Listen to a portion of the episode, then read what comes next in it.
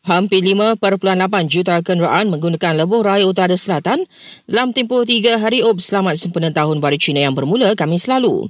Manakala hampir 900 ribu kenderaan menggunakan lebuh raya KL Kara dan LPT. Pada masa sama, PDRM mengingatkan pengguna jalan raya terutama penunggang motosikal untuk sentiasa berhimah demi keselamatan diri dan pembuncing. Menurut Bukit Aman lagi, tindakan tegas akan diambil terhadap individu yang melakukan kesalahan lalu lintas sehingga mengakibatkan kemalangan jalan raya. Untuk rekod, lebih 4,700 kes nahas jalan raya direkodkan di seluruh negara dalam tempoh tiga hari op selamat yang bermula Khamis lalu. Daripada jumlah itu, 44 adalah kes kemalangan maut melibatkan 46 kematian. Hampir 70% adalah penunggang motosikal. Seorang lelaki di Reman berkatan kes seorang wanita mendakwa diintip manusia kamera tersembunyi di sebuah inap desi di Jelutong, Pulau Pinang.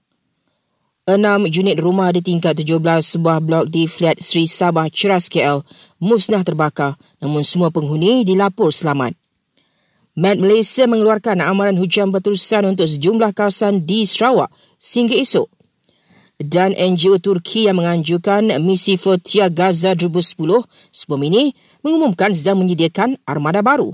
Misi kali ini adalah untuk memecahkan kepungan Israel di Gaza, mewujudkan gencatan senjata dan menghulurkan bantuan kemanusiaan ke wilayah Palestin itu.